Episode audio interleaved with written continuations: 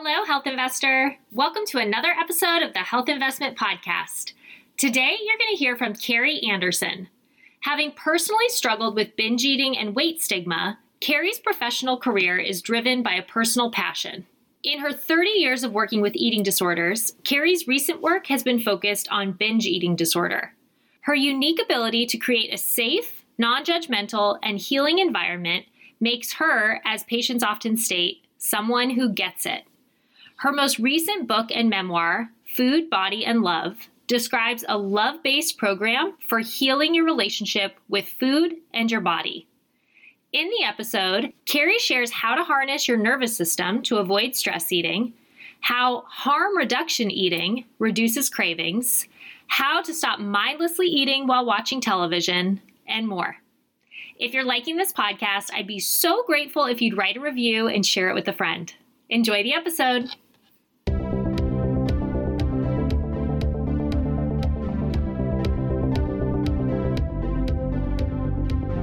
Brooke Simonson, certified nutrition coach and your host of the Health Investment Podcast. If you're ready to look and feel your best without any confusion, frustration, or stress, you're in the right place. Each week, I interview experts and share no nonsense, research backed tips so that you can finally lose weight for good, eat healthy long term, have the high energy you crave, and feel like a million bucks. I'm so happy you're here with me today. Don't forget to hit subscribe so that you never miss an episode. Hi, Kari. Thank you so much for joining me today on the Health Investment Podcast. Hi, thank you for inviting me. I'm really excited about this. I'm excited too, especially now that we figured out we have Arizona in common. Right. Yeah. we I'm from Arizona, you live in Arizona. It's it's a whole thing. I don't think I think I've interviewed maybe one other person on the podcast who lives in Arizona. So mm-hmm. very exciting. Yes. Can you start off by telling us a bit about your background and specifically what led you to become a counselor and to focus specifically on disordered eating? Right. Well, my own personal journey. Um, I was in the um, health and fitness field. Um, basically, I was uh, working with nutrition and exercise physiology in my first degree because I was obsessed with food and exercise because I had an eating disorder. And so when I went into recovery for my eating disorder, I got interested in psychology and then from there, um, um, I went right into an internship with an eating disorder treatment cen- uh, center. And then I've been doing it ever since. It's been 33 years now that I've been working in this space. Interestingly, though, um, since I got my doctorate in uh, behavioral health, which has a lot of overlap with physical health, um, um I'm more moving back to my roots in terms of uh, health and wellness coaching and um, uh, because I really believe that you can't separate the mind and the body. Um, they go together. So, mm-hmm. for sure. What would you say is wrong with more traditional approaches to weight loss? Well, I believe that they're fear based. Hmm. And anytime that um, we fear food, we we fear our bodies or lack body trust, it really sets us up for this long lifetime battle. And I hear people use that kind of language. It's like battle of the bulge, or um, I've got to fight my body. I'm going to kind of like get it. I, am going to overcome my unruly body. Or I, I think that anytime it's a fear or protection or a fight language, it really increases our um, uh, and jacks up our nervous system in terms of a uh, a sympathetic fight flight type of behavior. And and any time that our body is in these hypervigilant or hyper aroused states we're always looking for ways to get ourselves calmed down especially if we're not really aware of how to calm ourselves down, and um, and we will turn to uh, when our body is in a frightened state And I use that globally, I, I, not only from the autonomic nervous system, a frightened state like anxiety or um, even a fear state. A depression is a fear state. It's a collapse, nervous system collapse uh, because I just can't anymore. I'm overwhelmed, and so I'm just going to to collapse and hide a little bit. But anytime that we're in those states, um, we all I also see our bodies from a, a physical health perspective when we have inflammation, right?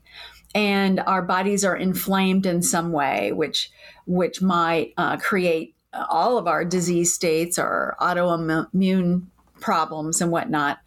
I see the body in a fearful and a fight state. So, what happens is we naturally will look to try to find safety. And from a perspective of the nervous system and safety, food is a regulator. And food also can replace people as a regulator. And that's why I'm so interested in how the nervous system and eating behavior go together. I subscribe to something called the polyvagal theory. And the polyvagal theory is the idea that we were built and meant to use co regulation with others, attachment and bonding to others in a safe space in order to calm our nervous system. So we actually co regulate one another. But when somebody's nervous system is in a protective mode, it doesn't want to connect with others because others feel dangerous. And in those instances, we know that the very same neural pathways that we use to communicate and regulate with people is the same neural pathways um, that we use when we ingest food. So it's the same cranial nerves and um, and process that actually moves us into a parasympathetic rest and digest system. And so food is safety and calm from just a primal survival perspective. Because besides air and water, food food is our source of life. Hmm. It's our life force. And so when we don't feel like we're getting enough food or we're not getting enough regulation with people, we tend to to form relationship with food and use it as our primary regulator. Hmm. And a lot of people don't understand that this is just a nervous system thing. It's not being weak willed or uh, like I, I don't have any willpower or anything. In fact, the more that somebody deprives themselves of food, like rest- really restrictive diets, and um, what we'll find is that we actually will overcompensate out of fear or food insecurity and will overeat in order for the body to say, okay, I'm good, I'm good, right? And so we think that oh I, I can't control myself with food but the, the body is just trying to feel better and to feel safe okay, and so if we can frame it like that it takes all the judgment and shame out of it uh-huh. so the body is trying to feel good and safe and connected to something and so mm-hmm. the connection might be to the food yeah in relationship i mean okay. you know I mean, I don't think we're too far off when we say that um, food is my best friend, food is my lover, or food is my nemesis. I mean, sometimes that relationship can be, you know, a love hate. Um, at, at the same time, because when we um, when we connect and um, chew our food, ingest and whatnot, we're actually it's all tied um, to the vagus nerve, which is the nerve that puts on the brakes and calms our body down into um, a regulatory, calm, and safe state. And so we'll use food in order to uh, calm down instead of using, let's say, conversation with a person, which would use the same neural pathways in terms of talking with our mouth, using our tongue, gestures, swallowing, the face to face sensory experience.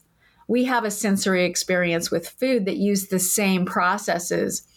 And they both will calm the body down. Hmm. So sometimes for some people, especially people that might even have kind of a breach in safety with people, maybe there was some trauma background or there was some um, uh, detachment or um, loss or or uh, lack of trust, food is a lot safer and does the same thing.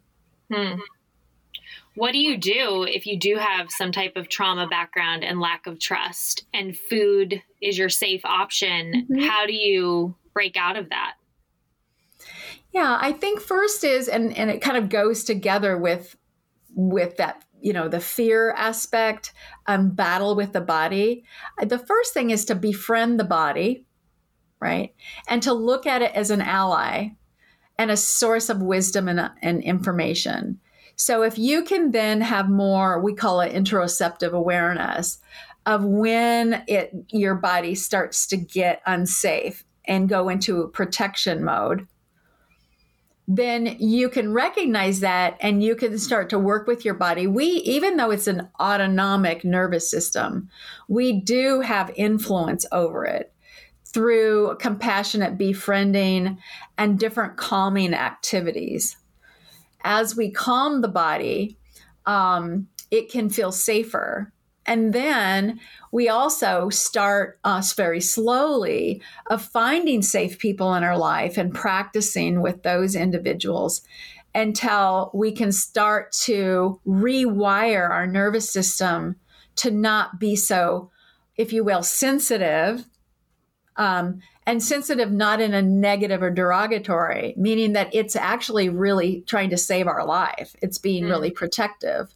Okay, so it's trying to help us. So we might say, Thank you. Thank you for warning me that this could be an unsafe situation. And yet, this isn't, this is safe and, and we're going to be fine. Right. And so let's just calm down and um, let me do some deep breathing, diaphragmatic breathing.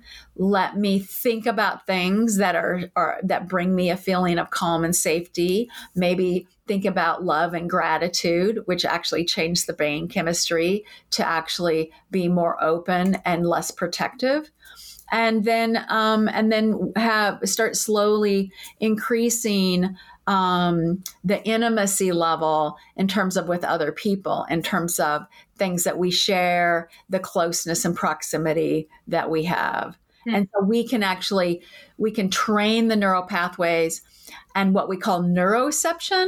And neuroception is just that sixth sense of this person is dangerous or this person is safe. Mm um, or I'm entering into a dangerous situation. And so that that sixth sense is really protective of us, but sometimes it hijacks us, and it'll tell us a, a situation is not safe when it's very safe. And so we have to then reassure, befriend and say, okay, let's just step a little bit closer. We're going to be fine. And then the more um, the more that that it has these experiences that are safe, then it starts to rewire itself um, and and not be as protective. What if someone's listening and they don't relate to kind of the trauma of the past and they feel like they have quite a few really strong relationships? Mm-hmm they like their job. They actually feel like they're connected so well, but they mm-hmm. still think, oh, I might be turning to food also for a connection. Mm-hmm. What does that person do if it's like, I don't even, I don't feel like I want to connect with people even more, if that makes sense? Like I'm already right, very connected. Right. yeah. Well, I think that there that it's interesting because I think we then are starting to fall into um, a brain habit. Oh, okay. I want to take a quick break from the episode to tell you about a company I've been impressed by for years. Thrive Market is an online shopping platform that offers thousands of products at 25 to 50% off retail prices. For just $60 a year, you get access to a wide variety of premium pantry staples, supplements, beauty products, and home goods at unbeatable prices. To put things in perspective, I save about 20 to $30 per shipment which means my annual membership fee pays for itself after just two orders. My favorite part about Thrive Market is that for every paid membership, they donate a membership to a low income family, veteran, or teacher. So not only do you save money on your purchases, but you also make healthy products accessible to everyone.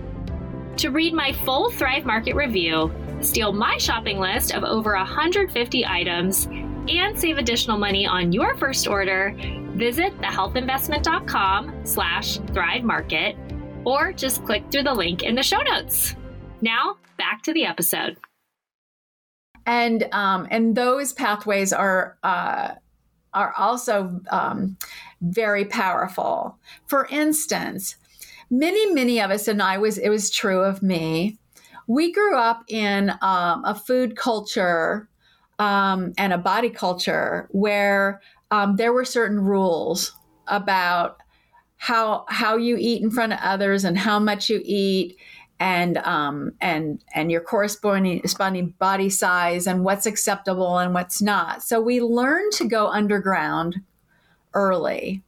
In fact, many of the women that I work with or people that I work with, some of their earliest memories are sneaking and hiding treats or food and going into a safe place alone and eating it.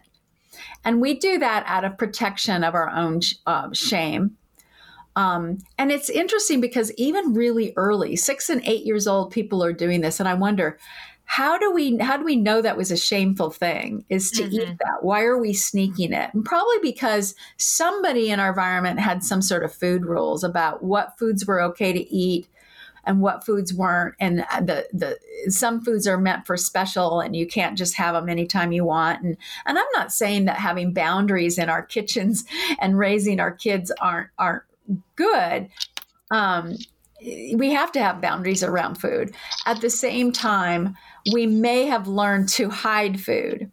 So interestingly somebody in their attitudes for instance might go out to happy hour or to a party or whatnot and and people know them to be maybe on a diet or they have histories of and so they behave in a certain manner socially. So they go out and they eat one way but the whole time their brain is thinking um, i want i want i want and so then they might stop on the way home get what they want or and then take it home and then eat it in a different manner. So a lot of and so that's a relationship that has been created through a habit loop hmm. um, that certain foods um, I eat by myself um, alone. And so, therefore, that might even provoke them to restrict those types of foods to only eating in private and alone and so then uh, what so what happens is that there's this mindset that um, that I have to go underground and in the dark hmm. on this. And and so the best practice for that is start eating those foods more openly. In fact, I always say there is a place for all treats. I I believe that that um, all foods are permissible um, but not all, bene- all beneficial. So mm-hmm. I'm, I'm not a proponent of all foods fit all the time at all. Right. I think all foods fit some of the time. And but those foods actually, from a healing perspective, that are what we consider the treats, or those treats that we used to eat underground or in the dark, right, um, and alone, it just perpetuates the shame cycle with those foods. So I always say those are the foods that we eat in connection with others. We eat it mindfully and joyfully making memories. Mm. Right. And so the context of how we eat certain foods is really important too, to try to fight against that, that, that fear right that's a, again that's one of the issues is that i'm afraid of how people will respond to me if i eat this food and our society really is pretty fat phobic. I mean, it's interesting. I watch things go on is that a really thin person can have a, a, double scoop ice cream and nobody thinks a minute of it. But somebody that's over that's overweight, and I'm using quotes and you can't see me. um, uh, you know, then all of a sudden we have, do they really need that? right? Mm-hmm. I mean, I have I have a lot of my clients. They feel really bad um, about what they put in their grocery cart because they say that if I have chips, I'm I'm too fat to buy chips where somebody else could buy chips. You know, I mean, and this is the, this is what's wrong is our society has created um, fear in people um, you know f- afraid to go to the doctor's office for fear i'm going to be scolded um, uh, and told once again like i don't know right? You know it's like oh i think you should go on weight watchers or i think you should do this or whatever and they go like i never thought of that? Mm-hmm. right? I mean we're just um, so anyway it's it's like we we are driven underground we're driven in fear and we and and shame creates these cycles of repetition. Mm-hmm. and so even if we don't have a trauma background we could actually be traumatized by just the weight bias and our society and how how the the rules different rules that they have for people with different bodies. Right. If someone knows they're in this kind of cycle of turning to food if they've heard you talking they're like wow this is me i definitely do this mm-hmm. turning to food either eating certain things in private or mm-hmm. it's a stressful day and food is the outlet at the end of the day using it for some type of connection or from clients i hear a lot boredom eating of kind of I'm bored. I don't know what else to do. I'm going to eat. Mm-hmm. What are some tangible strategies that people can start to take to kind of break these habit loops or find more connection either within themselves or with mm-hmm. others to break out of turning to food 1st mm-hmm. Well, habit loops, a pretty simple way in terms of changing neural pathways in terms of habit loops. And so much of what we do is habit pairing. Um, and what I mean by habit pairing is um, I have the habit of blank doing this when I, mm. right? So I have the habit of eating popcorn when I go to the movies. Okay, so that's an example of a of a habit loop, right? So there's always there's like a, a trigger or cue, um, um, and then there's there's this pathway of craving, right? And then the craving leads to a behavior, um, and then we get a reward. Okay, so that's just the general. And so the for, from from a perspective of breaking a habit loop, we have to just look at it scientifically instead of we, we have to take the judgment out of it altogether. It's like so our brain got caught in this habit. Okay, and so recognizing the habit and then knowing making what we're doing a habit that we want to uh, to stop doing we have to make it really really hard to do it. Mm. and if we want to create a habit that we want to keep start doing and keep doing it then we have to make it really really easy. So the, those are just the, the basic laws of breaking habits and starting habits. And i mean there's a lot more um, my my latest workbook has a whole chapter on on habits, but um, and how to um, to shape them in the direction that you'd like them to go. But first of all, kind of knowing what it is that that you want and how how you're going to sh- to shape new behavior. And the other thing is when we're when we're approaching this sort of thing we have to understand the power uh, of the brain and the want and the crave. Okay. And so, one of the things I don't think sometimes we understand that our brain's job is to make things as easy and efficient as possible. And our brain's job is to learn. And that's what dopamine really is. People think of dopamine as the pleasure part of our brain, the reward center. But dopamine actually is a learning platform. And what it means is that I'm going to actually have you drawn toward in a craving and this this pull to get you to do the behavior I want you to do. So it pulls you along the neural pathway toward the behavior. So it used to be, for instance, that you'd get the reward. Um, let's say, let's just take the popcorn thing at the movies to get the reward of having popcorn enjoyable while you're watching the movie.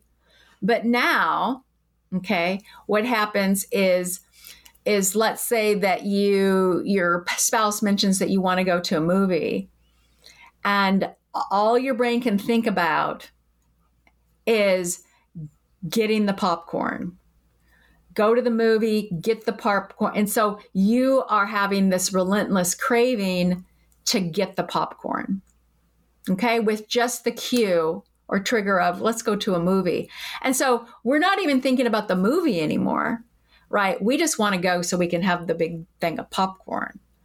So that's it would be an would be an example. So don't underestimate the power of the craving. So when it comes to um, helping us with cravings in general, when we're stressed, when I'm stressed, I crave uh, carbohydrates at, when I get home. When I'm um, when I know I'm going to be alone and my partner is going to be not coming home, you know, at the regular time and I'm going to have time by myself, that's a trigger of opportunity. So then the trigger of opportunity, all of a sudden, we get these huge cravings for an opportunity to eat something and a lot of it that we wouldn't normally have because no one will know. But the craving is almost like a drug in the sense that I'm going to get the goods. I'm going to bring the goods home. I'm going to eat the goods quickly, and then I'm going to get rid of all evidence. Mm. Okay. And so cravings are something that we can shape um, by just taking care of our brain chemistry. For instance, when it comes to food, we know that certain ways of eating and certain types of food ramp up our cravings.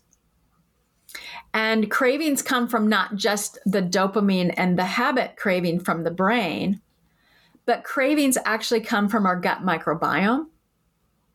Because if we eat lots of a certain type of food, if we eat lots of simple sugars or, or carbohydrates or fast food, we grow a type of bacteria in our gut that craves those types of foods.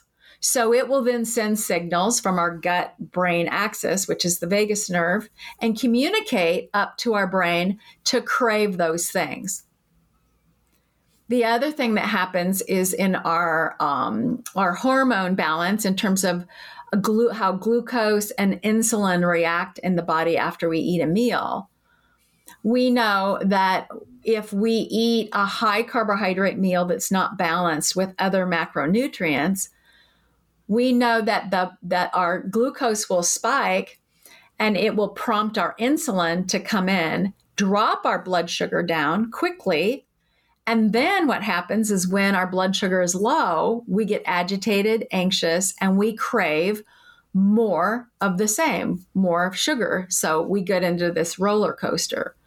So, what I typically put people on is something called a harm reduction form of eating. Hmm. And what that is, is a, a way of eating to make the body feel safe. And that is, it's not going to get a really low blood sugar by not eating enough. Um, and essentially, if we don't eat enough and we starve throughout the day or we go on, like, I mean, some people can handle intermittent fasting other people can't. It depends on how low their blood sugar gets or if they exercise in the morning or they don't. I personally can't intermittent fast because after I have a hard workout, I have to replenish or I get, you know, deaf and dumb and pass out. Yeah. and so um so I can't wait till 11 to eat. Are you kidding me? So um but my body gets anxious. It makes it feel unsafe if I do that. Hmm. And so what harm reduction eating would be would be eat regularly and consistently and to eat balanced in a way that my macronutrients are all balanced that I don't eat twice or three or four times more carbohydrates than I eat protein or, or, or my fats, so that my blood sugar is slow. Um, to, I mean, when I digest, my blood sugar doesn't spike, and it it it it keeps me even and keeps my body feeling safe. Because if it's not, if we have these surges of high blood sugar, low blood sugar, the body gets afraid and says, "What the heck's going on?" and we get anxious. Mm. Um, and so Um, I would also encourage people to um, to have a really, like I said, um, uh, a healthy respect for treats. And I don't think that we should be completely abstinent from treats because then I think that we over overdo it when we do get into them. Um, but that we that we do it mindfully, joyfully with others, making memories. And then the foods that we eat on our own are always consistent and balanced and and whole food um, uh, type, so it has it's slow to metabolize and high fiber, because we want to build a gut microbiome, um, a gut bacteria that um, that is safe, and it's the good type of bacteria that wants to keep our, bo- uh, body in equilibrium, and it doesn't create cravings. Mm-hmm. Um, and so, so there's these other these these mechanisms. Me, me, mechanisms in our body, such as our our our pleasure center, um, our hormone balance. Um, that includes um, leptin and ghrelin in terms of our hunger and fullness, um, and also um, our insulin levels and blood sugar, as well as our gut. If we keep our body feeling safe, then we're going to decrease our cravings and we're just going to be very our, our habit is really that food i always say to people we need to have pleasure in our eating but for the most part right it needs to be the white noise in our life hmm. so that our whole life and what we're doing and the people and everything that we do is the symphony hmm. and so many times the food is like the symphony and um, uh, and and yet it really is the foundation for which we live our life. Mm-hmm. It's it's the white noise, and and that there's not so much emotion and drama over it. Um, it's just it, it's it's kind of like the investment. It's like the bank account mm-hmm. that we we do things for our health. Um, whether it be the way in which we we eat, the way that we move our body, the way that we do stress management, the way that we manage our um, uh, the input in our life, right? And then um, so that so that we're in a calm state all the time as much as we can. And when we aren't calm and drama comes along, we have this great foundation that we can fall on, that we can endure and get through these difficult times. Mm-hmm. Yeah. I mean, of course, the pandemic was just, it blew everybody, it blew yeah. everybody's plans up. And that's why we got so dysregulated as a world uh, during that time. Right. We were too afraid. Yeah. Fear, fear messes everything up. Yeah. Outside of hosting this podcast, I work as a nutrition coach specializing in evidence based, sustainable weight loss. If you're ready to stop yo yo dieting and start living a healthy, active lifestyle you're proud of, I'd love to work with you in one of my programs. Unlike restrictive, one size fits all diets that only provide short term results, I help you adopt science backed nutrition and lifestyle habits that work for your unique likes, dislikes, and time constraints so you can lose weight permanently have high energy throughout the day, feel completely in control of cravings, and stay consistent long term. To learn more, visit thehealthinvestment.com or follow me on Instagram and TikTok at The Health Investment. I love your example of popcorn at the movies and how one is kind of a trigger for something else. I was just talking to a client this week about the same kind of instance of snacking at night and she identified TV is really the trigger for her to because mm-hmm. the snacking. Mm-hmm.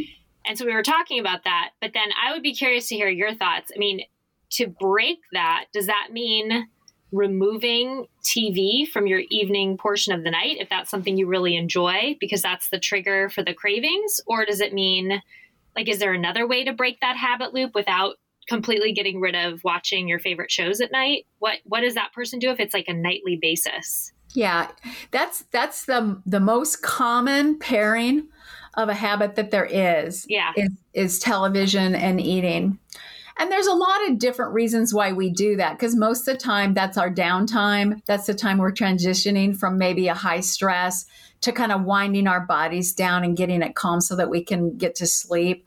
Um, so, a lot to do with transition as well.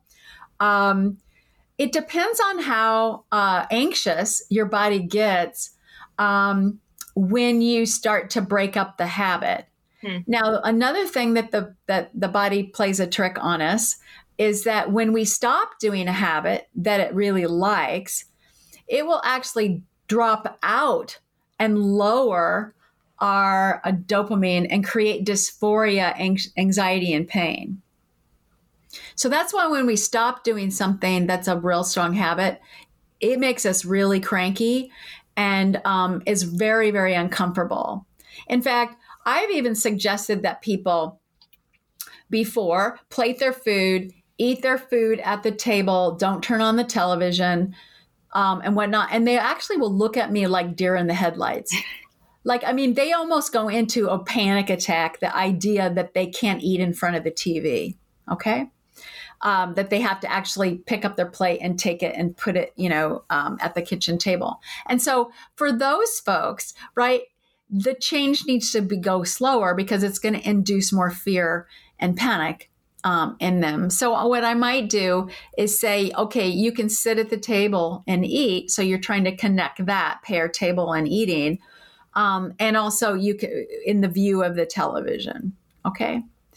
Um, and then, um, you know, for others that don't have such fear, what I might do is um, help them to create other rituals of calming themselves down. So they they've made that transition. They're they're fed right um, before they turn on the TV. So there's not that fear of not getting enough food, and their body's like hungry. Or and then do another transition. Maybe go into a place I would call their sanctuary, um, that's full of all these sensory calming things.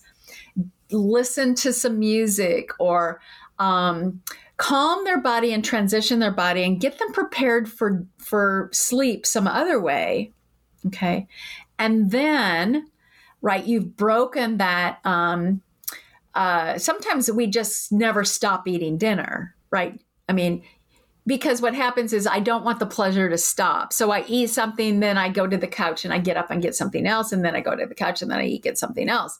But you have to have that stop because it takes about 20 minutes or more anyway for our body to feel satisfied.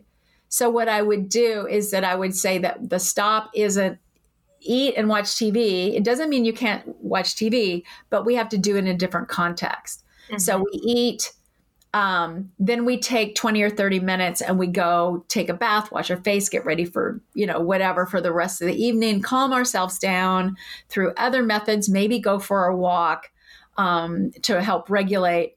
And then come back when the cravings has aren't so strong of continuing to eat and come back and watch TV and then maybe have something like a um, an activity to keep your hands hands busy because some people are just ADHD mm-hmm. and some people just can't just sit still and just watch TV. Right? It's just their brain needs more stimulation. And so that would mean like maybe have a handheld game that they can watch, or whether it be writing thank you notes, what a concept actually writing, you know, um, or maybe um, knitting or doing some sort of craft um, so that they've busied their hands um, mm. and they're making an, another association that's a little bit more positive. Uh-huh. When I sit down and watch TV, then I do this. Right. Yeah.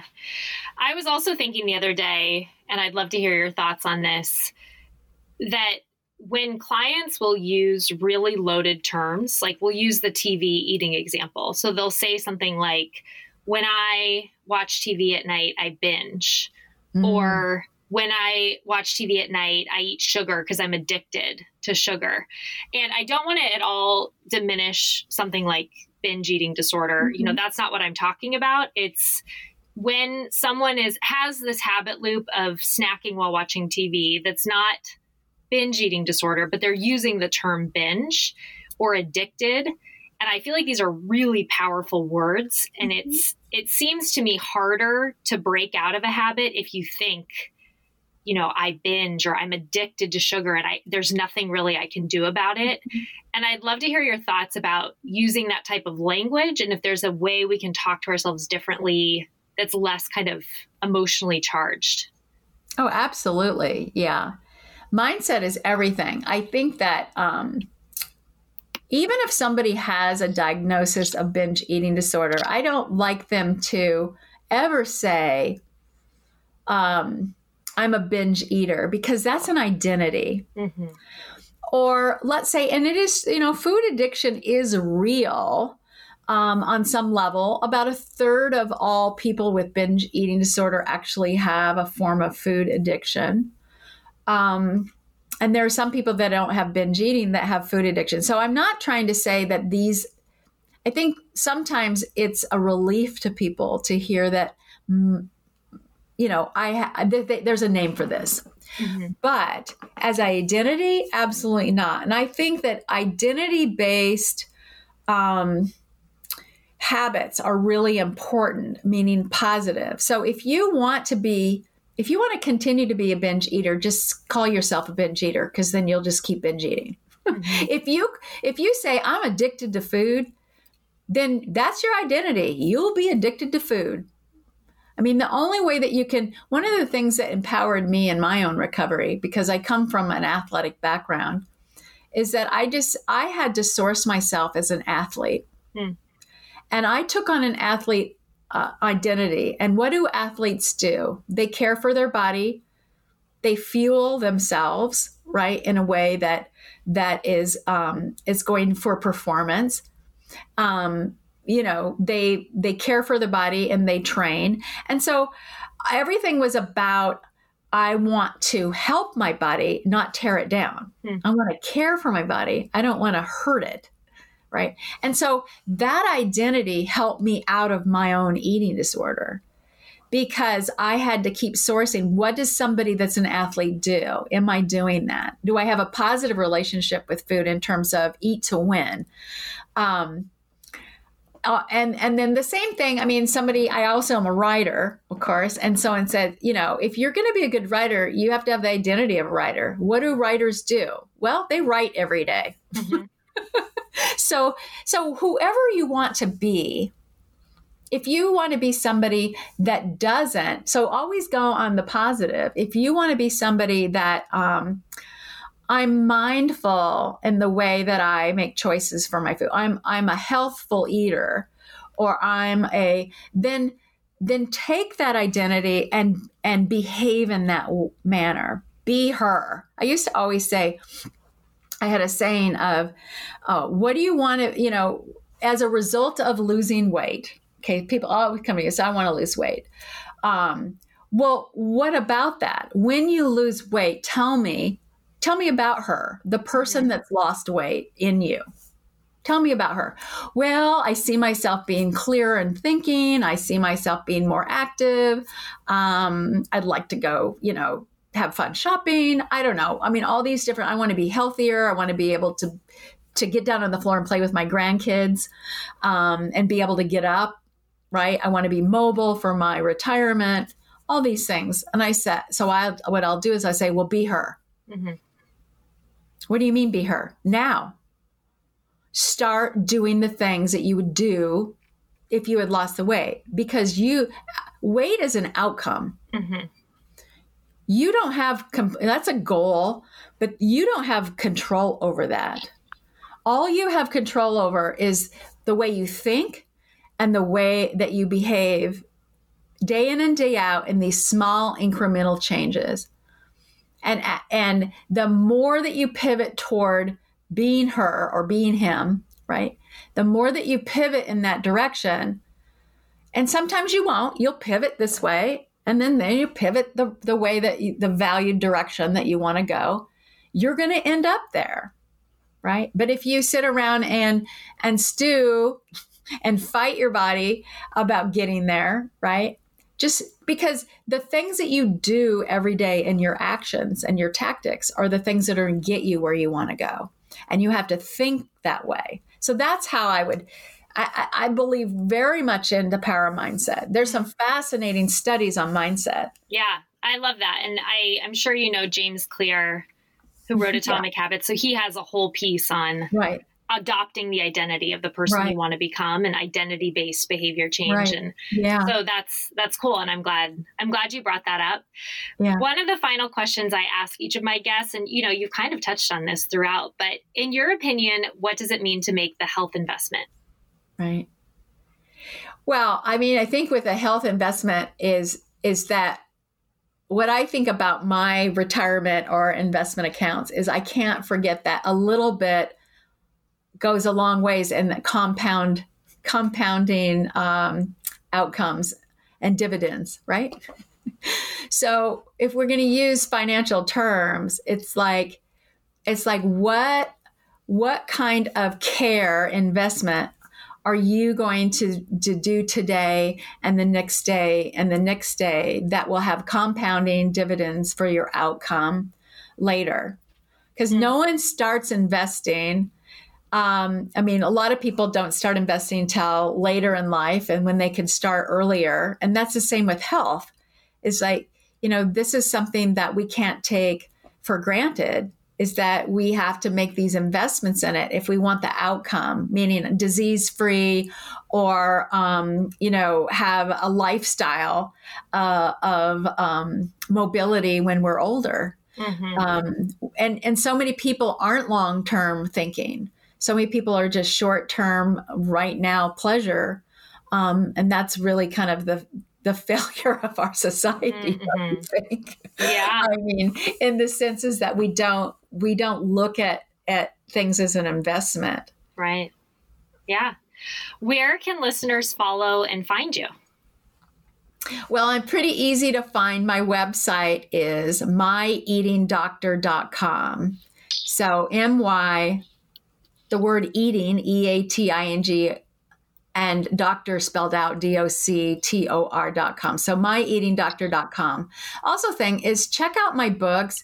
Um, my book, Food, Body, and Love, is on. Um, uh, but the greatest of these is love is on Amazon, and I have a companion workbook that operationalizes all of this from mindset to to habits to harm reduction eating um, all the things I've talked about today, um, and the nervous system. It goes into kind of a primer on uh, polyvagal. And you can find me, you can just look me up as an author on Amazon, Dr. Kari Anderson, or um, you can look it up by Food, Body, and Love, and you should find it. Awesome. Well, I'll put links to both of those places into the show notes so that they're mm-hmm. easily clickable.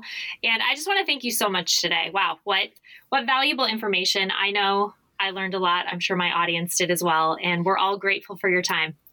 Thank you so much for having me. Well, that's all for today.